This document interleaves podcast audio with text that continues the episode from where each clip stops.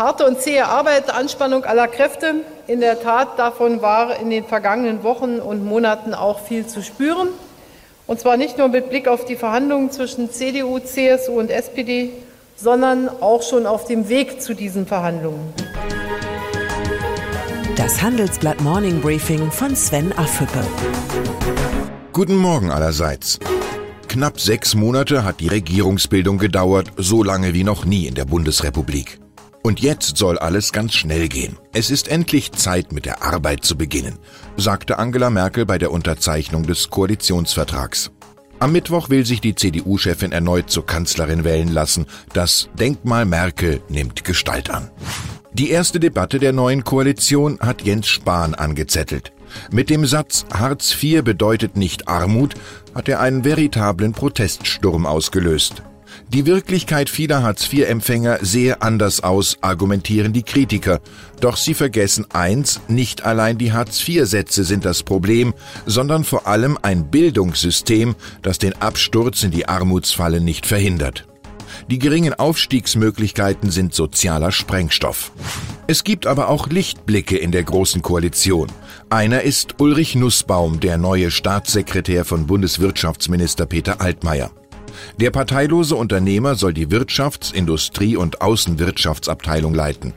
Nussbaum, der Altmaier aus Studienzeiten kennt, hat Ludwig Erhards Buch Wohlstand für alle nicht nur gelesen, sondern auch verstanden.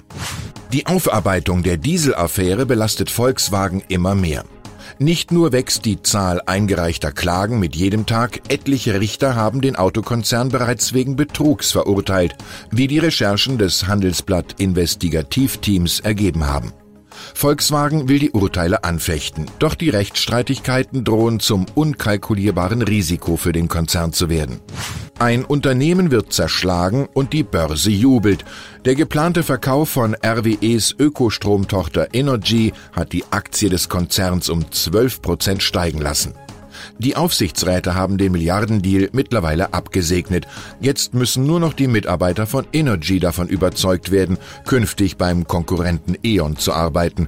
Das ist ungefähr so einfach wie Spieler von Schalke 04 zu bitten, in der nächsten Saison für Borussia Dortmund zu spielen. Politisch gesteuerter Staatsfunk oder unverzichtbarer Qualitätsjournalismus?